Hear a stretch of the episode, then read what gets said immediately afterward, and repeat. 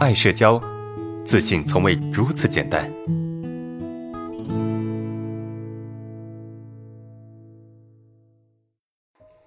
OK，来回答最后一个问题啊。啊，老师，我觉得我的社恐好了，但是啊，我一个人在家里还是会害怕，会想很多，有时也会慌。啊，我就怀疑我是否真的好了？请问正常人一个人独处的时候也会害怕和莫名的恐慌吗？呃，一般不容易哈。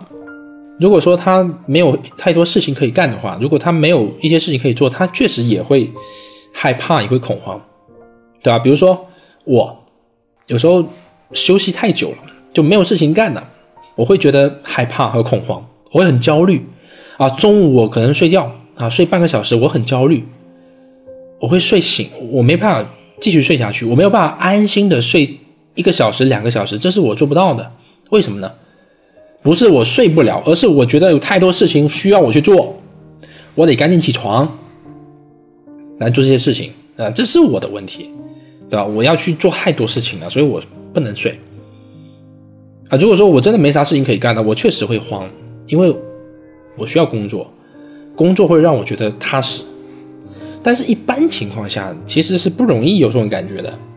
所以，你的慌可能是来自于你现在比较空虚，没有事情干，对吧？你可以找点事情做，不要闲着，任何事情都可以做，比如说看看书啊，打扫一下卫生啊。对吧？整理整理家务啊，都可以。这些的事情都会让你觉得充实。OK 啊，这是你的问题。其他问题我就没办法回答了，因为时间有限哈。我也非常尽力，你看我嗓子都哑了。就心理治疗哈，比较传统的方式有几种，一种就是心理咨询，还有一种就是团体治疗。那心理咨询跟团体治疗的特点是啥呢？就是一对一咨询需要时间啊，时间多，然后呢价格高啊。团体治疗价格也很高啊，一般。两天三夜啊，差不多要花个三四千块钱啊，这个叫团体治疗。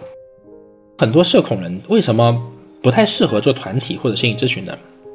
我认为第一个就是他没有足够去面对这种团体治疗的勇气；第二个就是社恐问题太过于顽固，他没有办法通过呃两天三夜就能够解决问题啊，而心理咨询也是不可能。第三个特点是啥呢？就是很贵。一般人承担不起。社恐人有啥特点？社恐人的特点就是第一个，就社会功能比较弱啊，不是没有社会功能，就是社会功能比较弱啊，没有办法去在社会竞争中脱颖而出。比如说这个啊，赚钱做销售啊啥的，一般赚的钱不太多，找的工作也没有太多竞争力，是这样一种情况。所以在这种状态下呢，他们本身的收入也不够，而且他也不愿意跟家里面开口，那怎么办呢？在这么一种情况下，你要怎么样才能够帮助到这些有社恐的人呢？我就在思考，OK，也许我们可以有一整套的体系的这个课程，啊，把我的这些走出社恐的经验，把我这些年所学啊最有用、最有价值的东西，把学员中反馈出来最有用的一些方法和理论结合到一起，啊，形成一整套的理论体系来帮助大家。哎，他又能够去节省时间，啊，又能够去。就是减少大家的支出成本，对吧？何乐而不为呢？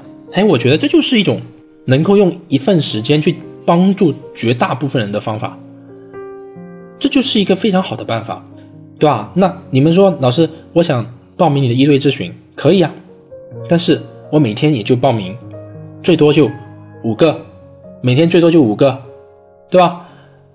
一周五七三十五，三十五个。我能帮助就这么多了，我一周只能帮助这些人了，而且我下周我也不能接新的人，我还必须继续去帮助你们，所以，我真的想帮助更多的人，我才用这一整套的方法，归纳和总结这么一整套的理论体系来帮助更多人，因为有太多人需要我了，时间太有限了，明白吗？而且，我们的课程也能够经受得住。时间的考验，到现在已经五年了啊！这套课程已经五年了，也慢慢的成长，慢慢的发展，还慢慢的完善，到现在这个样子啊！所以，如果你们真的有社交恐惧的困扰，欢迎报名我们的核心系统课程。